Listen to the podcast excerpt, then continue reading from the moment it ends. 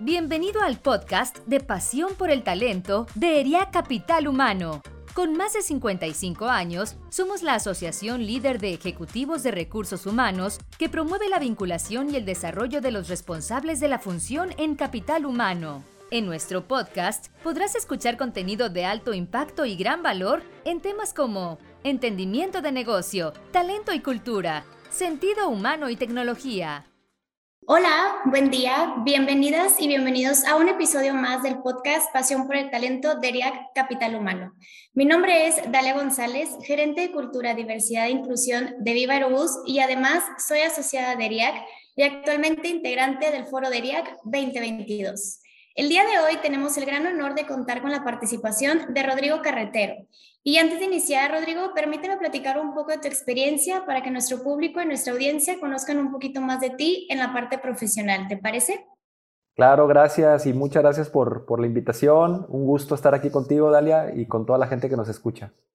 Perfecto, muchísimas gracias. Y pues bueno, Rodrigo es consultor certificado de organizaciones exponenciales y fundador de The Future is Now Company y cofundador de The Freighter Consulting.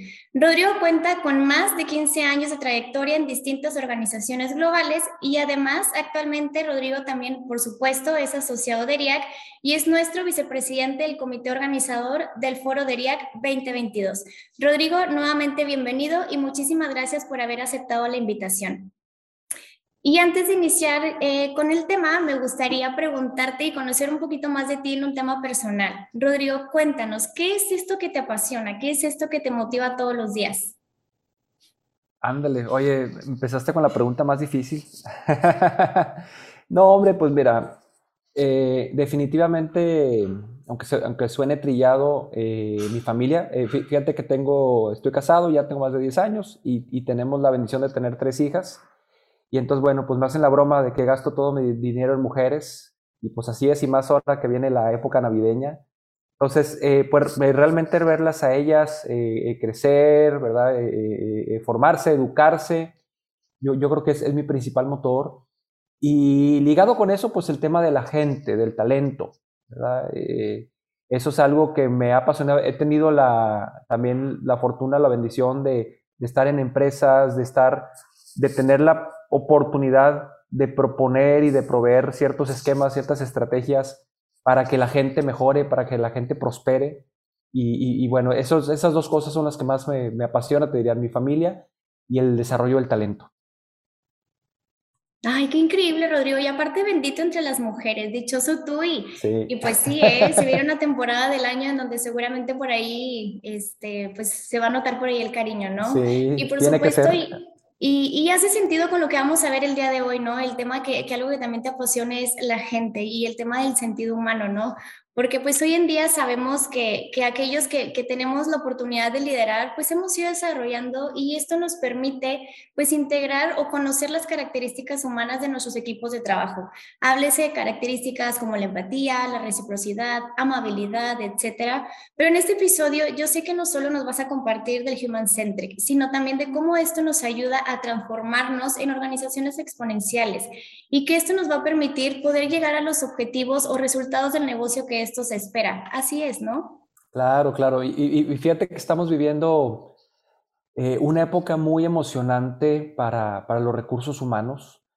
Este, yo, he escuchado que, dicen eso ya hace varios años, ¿verdad? Pero, pero yo estoy seguro que realmente esta época que estamos viviendo, por diferentes situaciones, ¿verdad? Por temas fuertes como la pandemia, temas como la, la incursión de la tecnología, eh, el tema de las nuevas generaciones, ¿verdad? que ya convivimos cuatro o cinco generaciones en el mismo lugar de trabajo, los retos ahora con el tema del, trabajo remoto, el trabajo híbrido.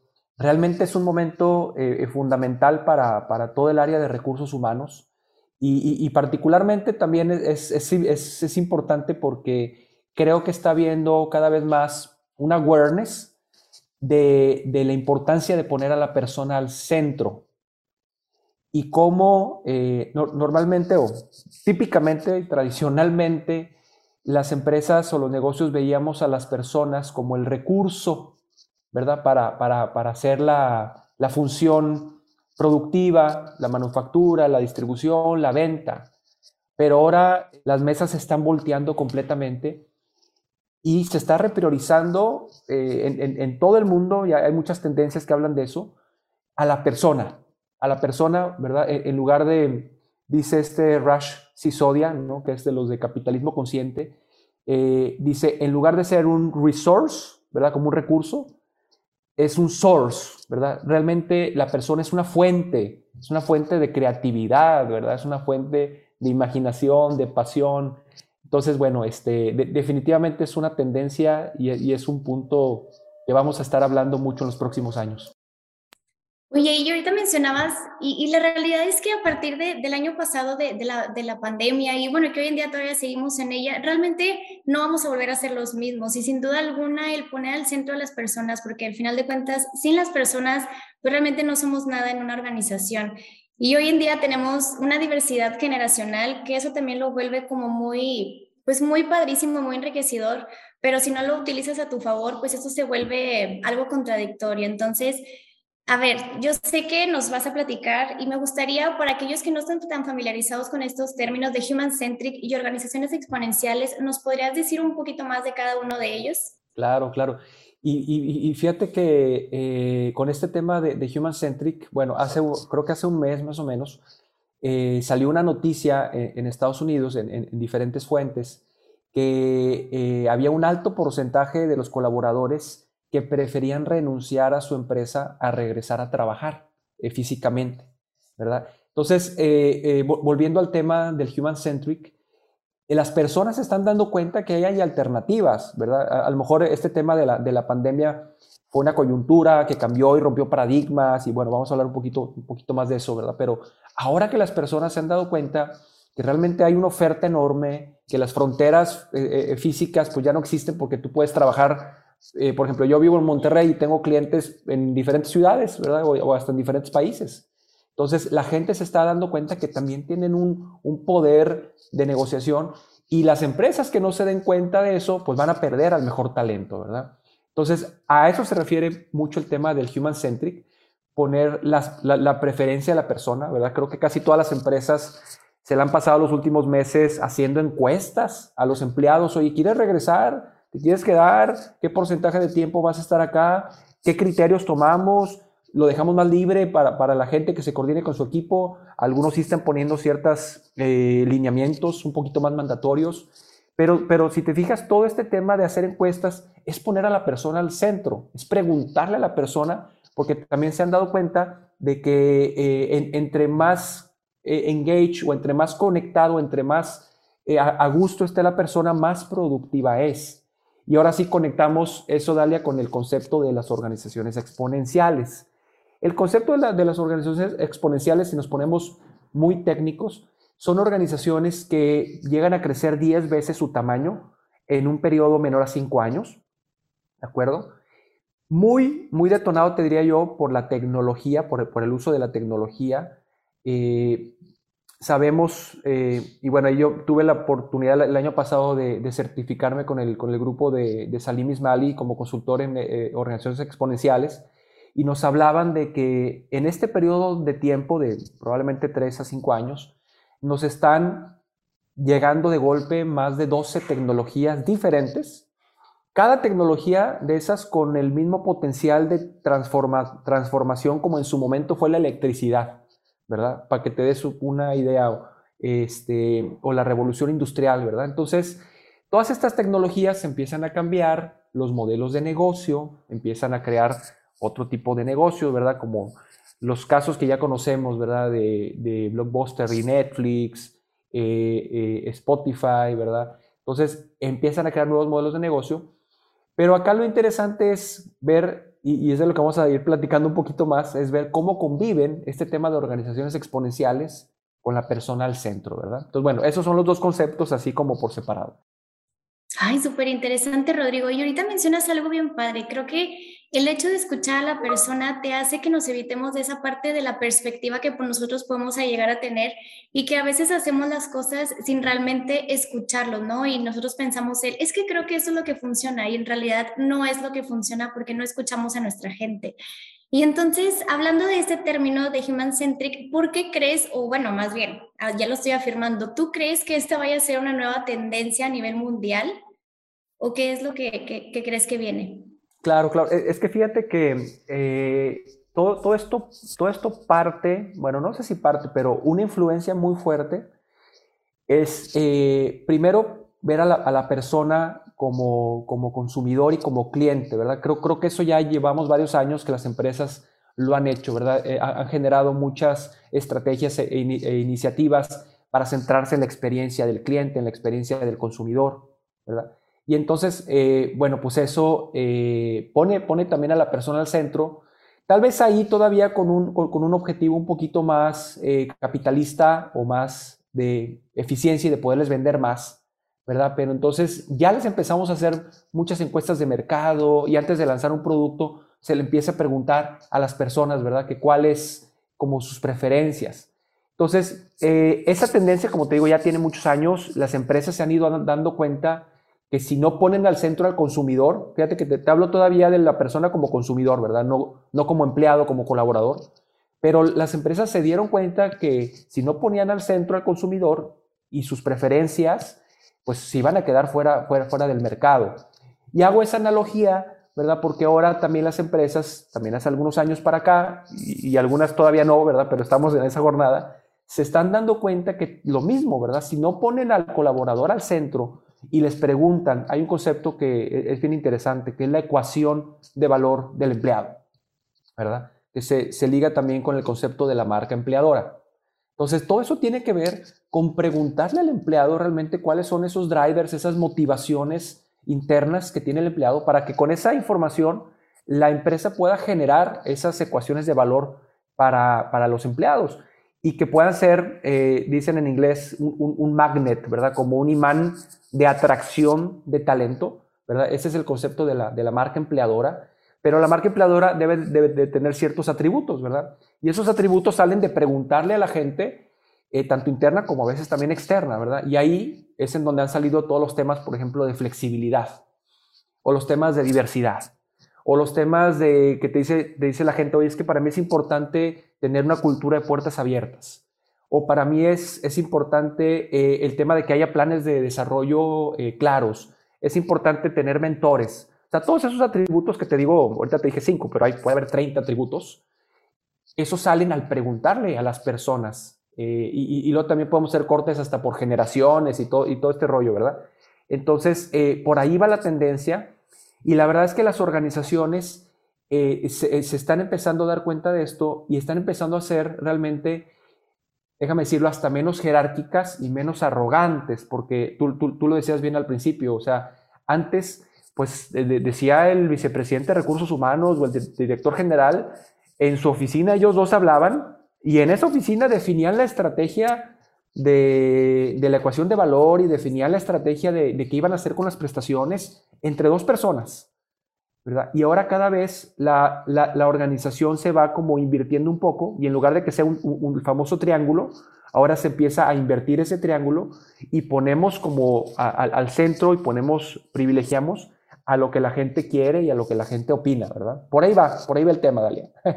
Oye, Rodrigo, y ahorita mencionabas, o sea, el hecho de nosotros estar en constante, pues ahora sí que diálogo, entrevistas, por ahí hace poquito escuchábamos que pueden ser no necesariamente eh, o encuestas, sino también tener estos diálogos con las personas y que Sí, hasta al final de cuentas entrevistabas a ocho personas, ya la tendencia te iba dictando un poquito del resultado, ¿no?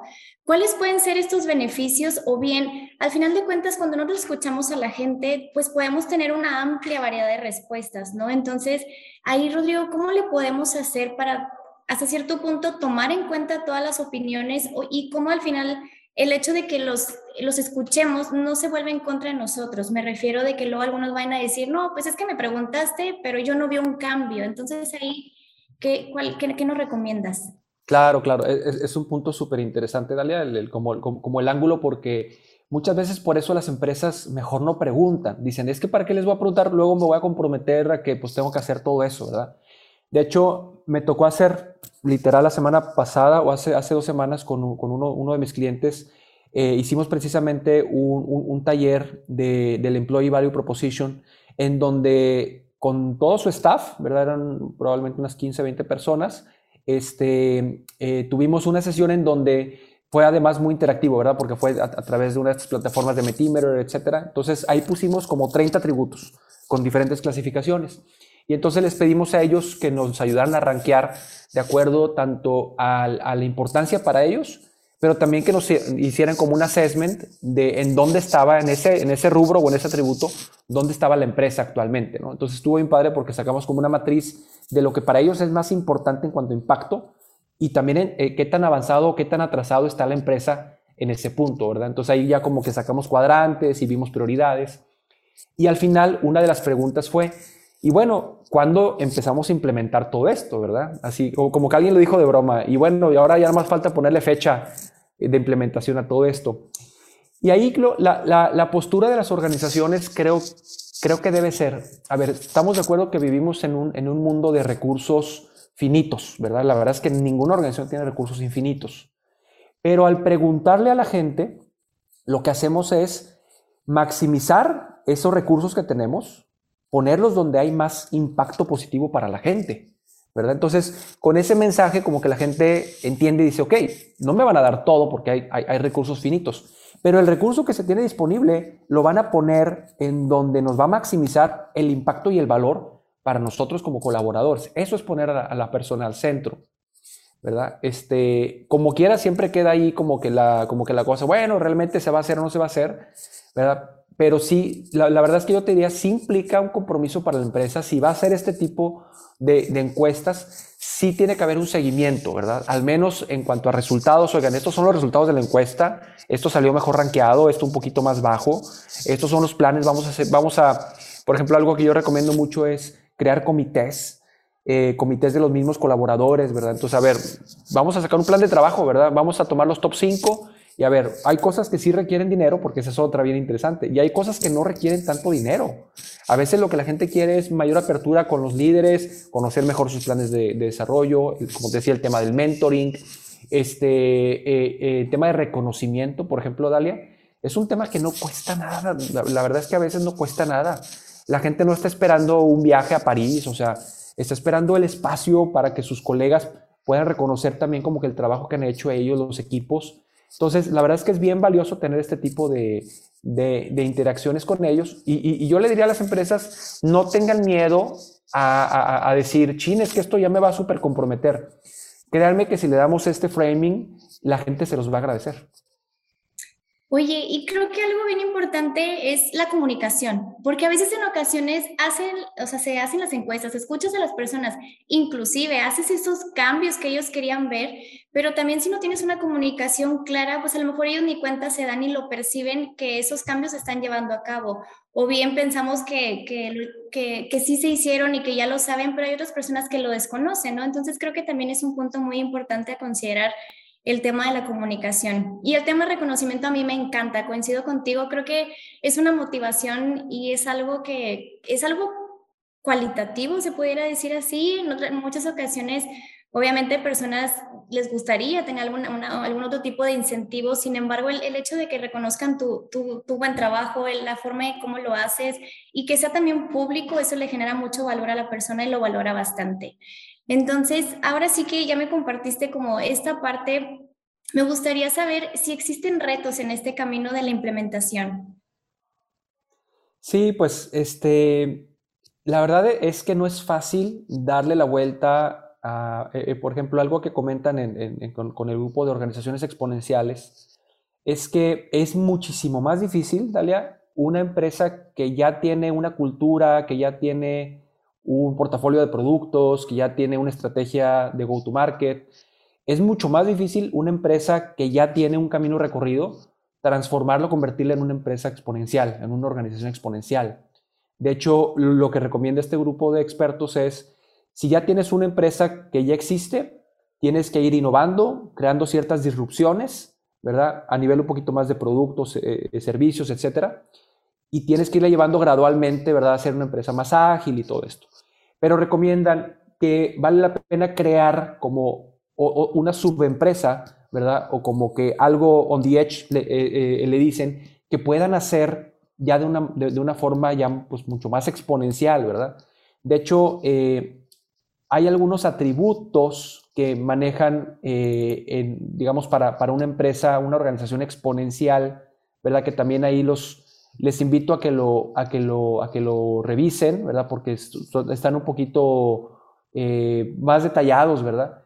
Pero, pero son atributos que tienen que ver en, en, cómo, cómo manejan todos los procesos internos y también en lo que tú decías, Dalia, cómo lo comunican no solo hacia los empleados, sino también hacia la comunidad y hacia las redes, ¿verdad? Son, son 10 atributos y estos 10 atributos, que por ahí les vamos a pasar la liga ahí para, para, poderla poner en la, descripción, son 10 atributos, pero uno de los principales atributos o el atributo central se llama, eh, le llaman el MPP o el Massive eh, Transformative Purpose, que es como el propósito de transformación masivo.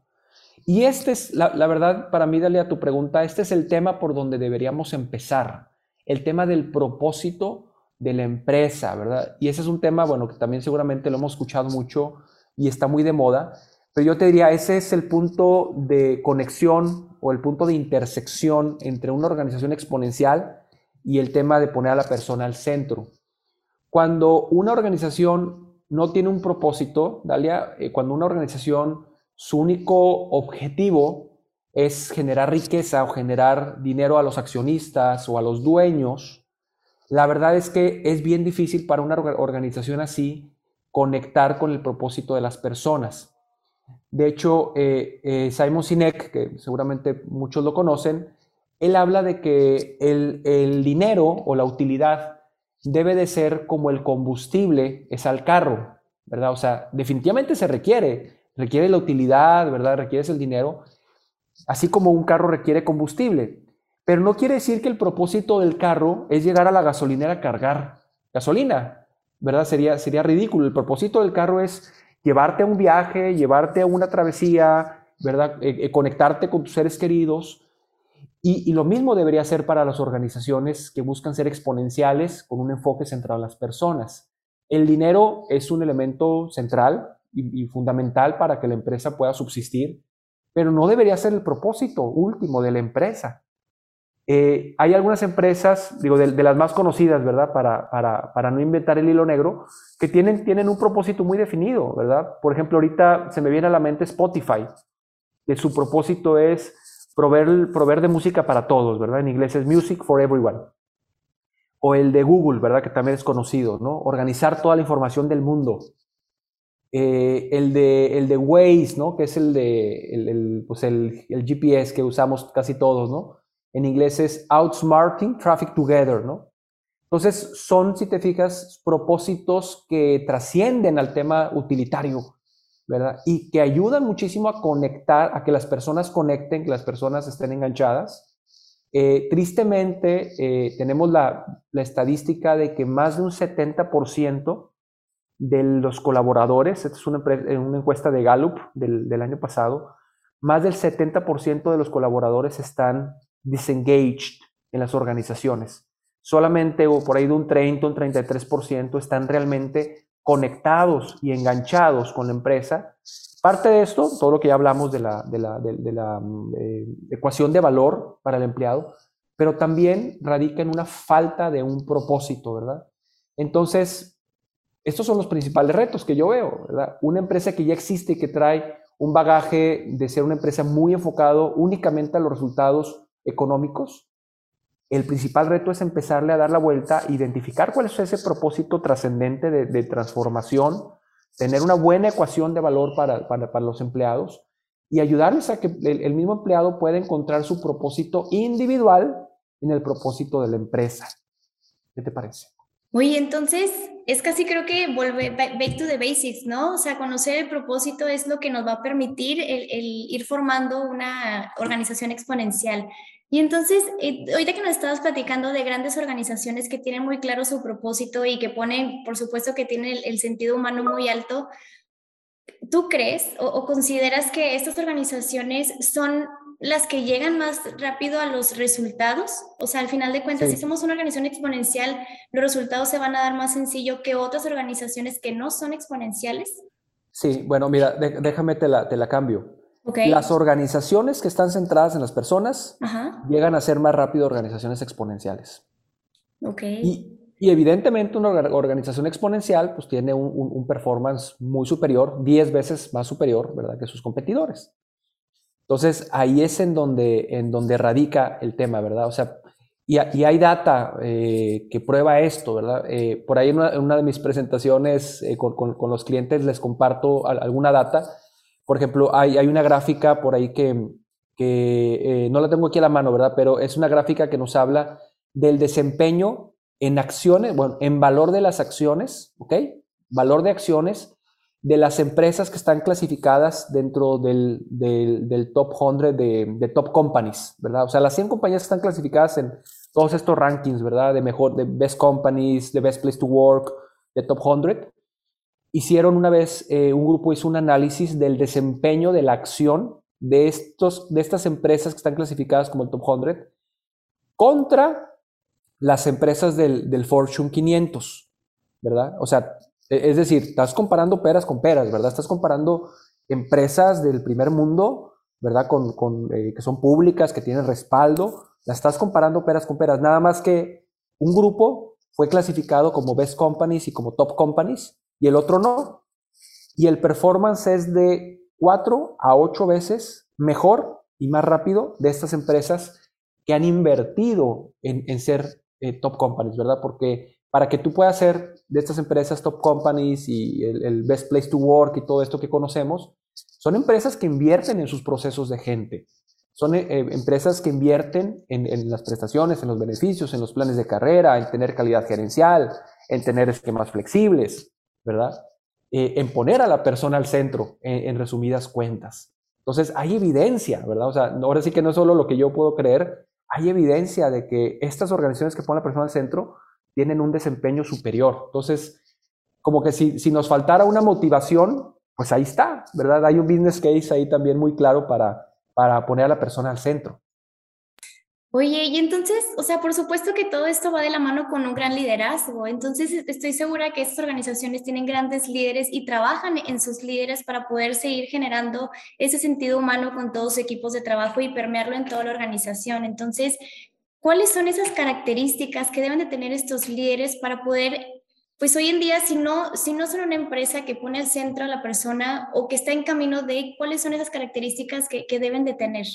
Claro, no, le, le, diste el clavo ahí con esa, ¿verdad? Porque eh, todo esto, la verdad es que sin tener el enfoque correcto por parte de, todo el liderazgo, eh, dependiendo, la, dependiendo la empresa, ¿verdad? Eh, en el caso de las empresas públicas y grandes, pues el CEO, ¿verdad? Tiene que estar completamente a bordo de esto, impulsándolo constantemente en todas sus estrategias. En las empresas un poco más, más este, pymes, el dueño, ¿verdad? La propiedad tiene que estar completamente a bordo de esto. Digamos que esto es algo, eh, a, ver si no nos frustra a algunos eh, profesionales de RH, pero esto es algo que difícilmente el área de RH va, va a mover la aguja al, al nivel que se requiere, ¿verdad? Eh, de repente hay algunos directores generales que dicen, bueno, es que todo eso es trabajo de RH. Es trabajo de RH eh, eh, ejecutar todos estos planes, crear las plataformas, crear los assessments, ¿verdad? Pero si no hay un respaldo y no hay un impulso de los líderes o del dueño, eh, bueno, o sea, es, es, bien complicado, ¿verdad? Y fíjate que yo, yo en, la experiencia que he podido tener y, de cosas que, que he leído y todo eso, veo que hay dos tipos de líderes, Dalia. Veo que hay dos tipos de líderes Sé que no nos gusta el tema de blanco y negro, ¿verdad? Pero ayuda, y yo lo he visto. Hay líderes que logran resultados a través de la gente o por medio de la gente, y hay líderes que logran los resultados a costa de la gente, ¿verdad? O a pesar de la gente, ¿verdad? Son líderes que ven eh, el tema de la nómina, lo ven como un gasto, Obviamente, bueno, si cualquier financiero escucha esto, pues sabe que eh, eh, normalmente la nómina es parte del gasto o el, costo directo, o la mano de obra puede ser el costo directo, pero es, un poco más en, tema figurado, ¿no? Hay líderes que lo ven como un gasto, hay otros líderes que lo ven como una inversión. Eh, hay líderes que les gusta darle el pescado a la gente, es decir, decirles cómo hacer las cosas, porque nadie puede hacer las cosas mejor que esos líderes. Y hay líderes que les gusta enseñarle a pescar a las personas. estos líderes que te estoy describiendo primero normalmente logran resultados más rápido. está, probado, logran resultados más rápido porque son resultados un poco más basados en esquemas de supervisión, en esquemas basados en, en regaños, en miedo, te voy a correr, ¿verdad? Normalmente logran resultados más rápido. El problema es que no son resultados sostenibles. Y el problema es que te das la vuelta, el, líder se da la vuelta y la gente vuelve a hacer las cosas a su manera. El otro estilo de liderazgo, que es el que logra resultados a través de la gente, con la gente y por la gente, eh, son líderes que toman a lo mejor un poco más de tiempo, ¿verdad? Porque es más difícil enseñarle a alguien a pescar que darles el pescado. Pero esos resultados son más sostenibles porque los empiezas a incorporar como parte de la cultura de la empresa, ¿verdad? Entonces, le, le, diste al clavo porque va a ser bien difícil que un líder que tiene un pensamiento de la persona como un recurso, logra hacer todo este cambio de mentalidad, de poner a la persona al centro, ¿verdad? Porque para él las personas siempre van a ser recursos eh, expendables, ¿verdad? O sea, recursos que son parte del gasto. No digo que no puedan hacer el cambio, pero les va a costar mucho trabajo, ¿verdad? Y los otros creo que ya tienen un gran camino avanzado. Les va, tienen que tener paciencia y, sobre todo en las pymes, eh, a mí que me, ha tocado trabajar sobre todo en los últimos años con pymes, a veces la pyme no tiene el tiempo de esperar, a veces, ¿verdad? Entonces, bueno, es, todo un balance ahí que tienes que hacer de exigir, pero también soltarlo un poquito y, y desarrollar a las personas. Pero el liderazgo es fundamental. Oye, Rodrigo, y si me lo permites, yo agregaría una característica más, el compromiso, porque si bien, o sea, en muchas ocasiones tienden a pensar que esto es un tema totalmente de recursos humanos, sin embargo, tú lo dijiste muy bien, esto es de todos los líderes de la organización y por supuesto con apoyo de la dirección general, ¿no? Para poder llegar y permear hacia todo, hacia todo el equipo de trabajo. Y sin duda alguna, pues esperaría que esas organizaciones exponenciales tengan estos grandes líderes que, que tú nos compartes, pero ¿qué pasa con, con aquellas organizaciones que quieren tener este cambio, que quieren hacer un cambio exponencial y que hace un momento nos platicabas que probablemente puede ser un poco más difícil para aquellas organizaciones que pues a lo mejor desde un inicio no eran ágiles, no tenían esa mentalidad de cambio y que hoy en día lo quieren hacer y se pueden topar con esa transformación que les, como tú bien decías, les puede llevar un poquito más de tiempo o puede ser un poquito más complicado. Claro, claro, claro. definitivamente les puede ser un poco más complicado, pero no es imposible. Eh, hemos visto empresas que lo han, que lo han logrado. Por ejemplo, les puedo hablar del caso de Microsoft, ¿verdad? Por ejemplo, que con la, con la entrada de Satya Nadella, él llegó con un cambio de mindset radical, ¿verdad? Microsoft por muchos años había sido, eh, bueno, pues el, el, pilar, la, la, bandera, la estafeta, ¿verdad? De la, de la tecnología. Y era, y era como quien dice una compañía que lo sabía todo, ¿verdad? Porque habían sido gurús de muchos de los temas.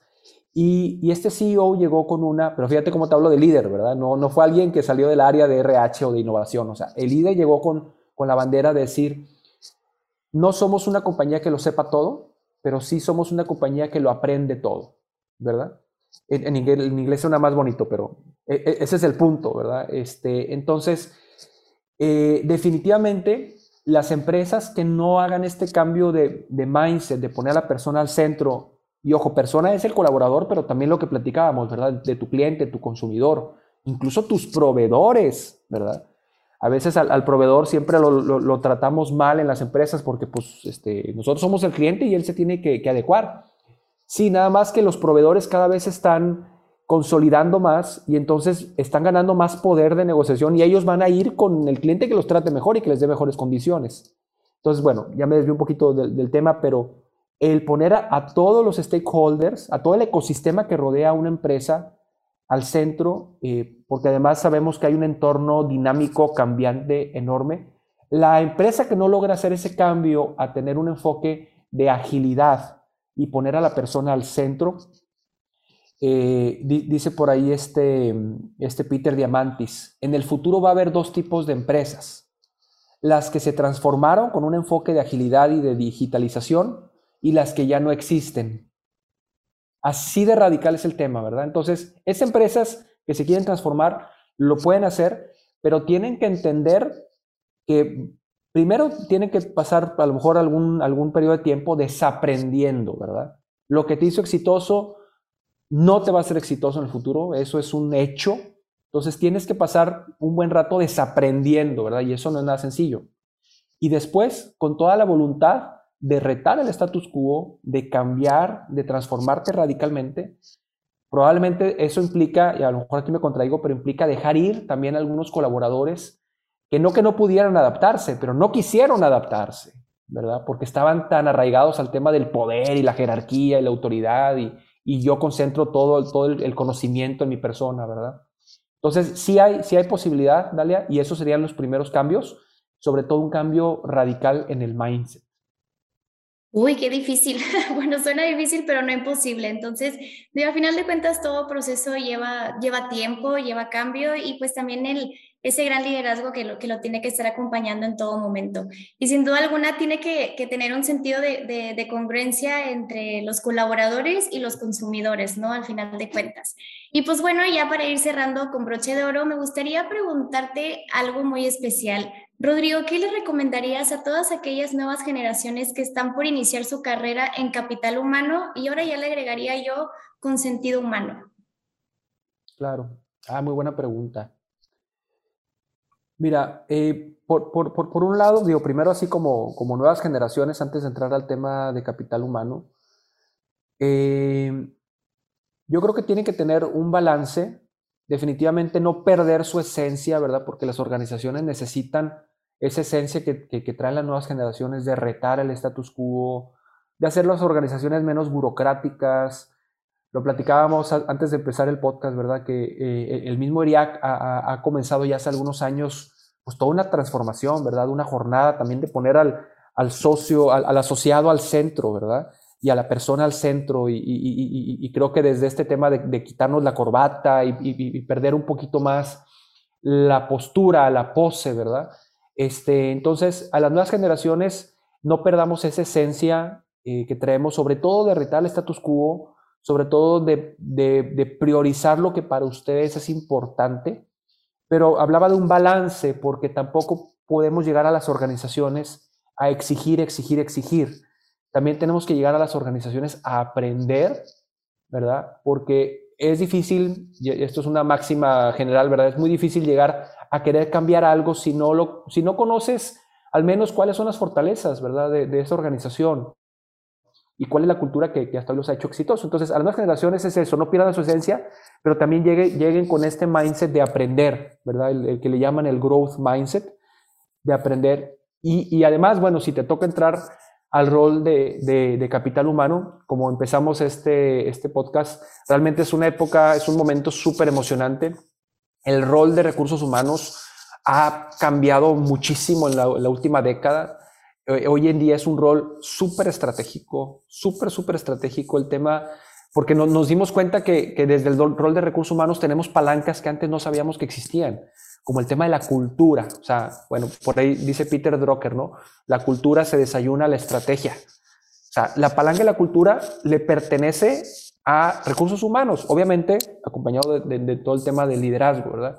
La experiencia del empleado, otra palanca enorme, ¿verdad? Para, para trabajar con todo esto que hablábamos de la ecuación de valor. Entonces, creo que es un gran momento para hacer el shaping de la organización, entender, ¿qué le recomendaría yo? Que entiendan antes que nada hacia dónde va a evolucionar el negocio al que están entrando, para que en base a dónde va a evolucionar el negocio al que están entrando, ustedes puedan ser un habilitador de eso a través de esas palancas, ¿verdad? Cultura, perfiles, desarrollo de talento, el, famoso tema del upskilling y reskilling, ¿verdad? La gestión de talento ya con, con, esquemas un poquito más ágiles. Eh, entonces, bueno, creo, creo, creo que es un gran momento para entrar. No pierdan ese, esa esencia que traen y, y, bueno, eh, ahora sí que necesitamos de ustedes en las organizaciones, ¿verdad? Porque si no, las organizaciones van a ser organizaciones dinosaurios que no van a ser atractivas para el talento nuevo y bueno, pues hay una curva demográfica muy natural, ¿verdad? Que pues cada vez las nuevas generaciones van a estar ya en edad productiva. Claro, y al final de cuentas con eso vamos a seguir rompiendo paradigmas y algo muy importante yo creo que dejando huella, ¿no? Y haciendo un cambio en las organizaciones. Pues bueno, Rodrigo, agradecemos enormemente que nos hayas regalado estas experiencias y aprendizajes que estoy segura que nos van a ayudar a seguir desarrollando estas habilidades y a mejorar como profesionales y en la, en la parte personal también. Y por supuesto, a crear organizaciones más ágiles. Y pues muchísimas gracias a toda nuestra audiencia por escucharnos el día de hoy y nos vemos en el siguiente capítulo del podcast Pasión por el Talento. Muchísimas gracias. Hasta pronto. Gracias. Gracias por habernos escuchado. Te invitamos a seguir nuestro podcast en Spotify, Apple Podcast y Google Podcasts. También puedes seguirnos en nuestras redes sociales. Encuéntranos como ERIAC Capital Humano. Te esperamos en el siguiente episodio de Pasión por el Talento.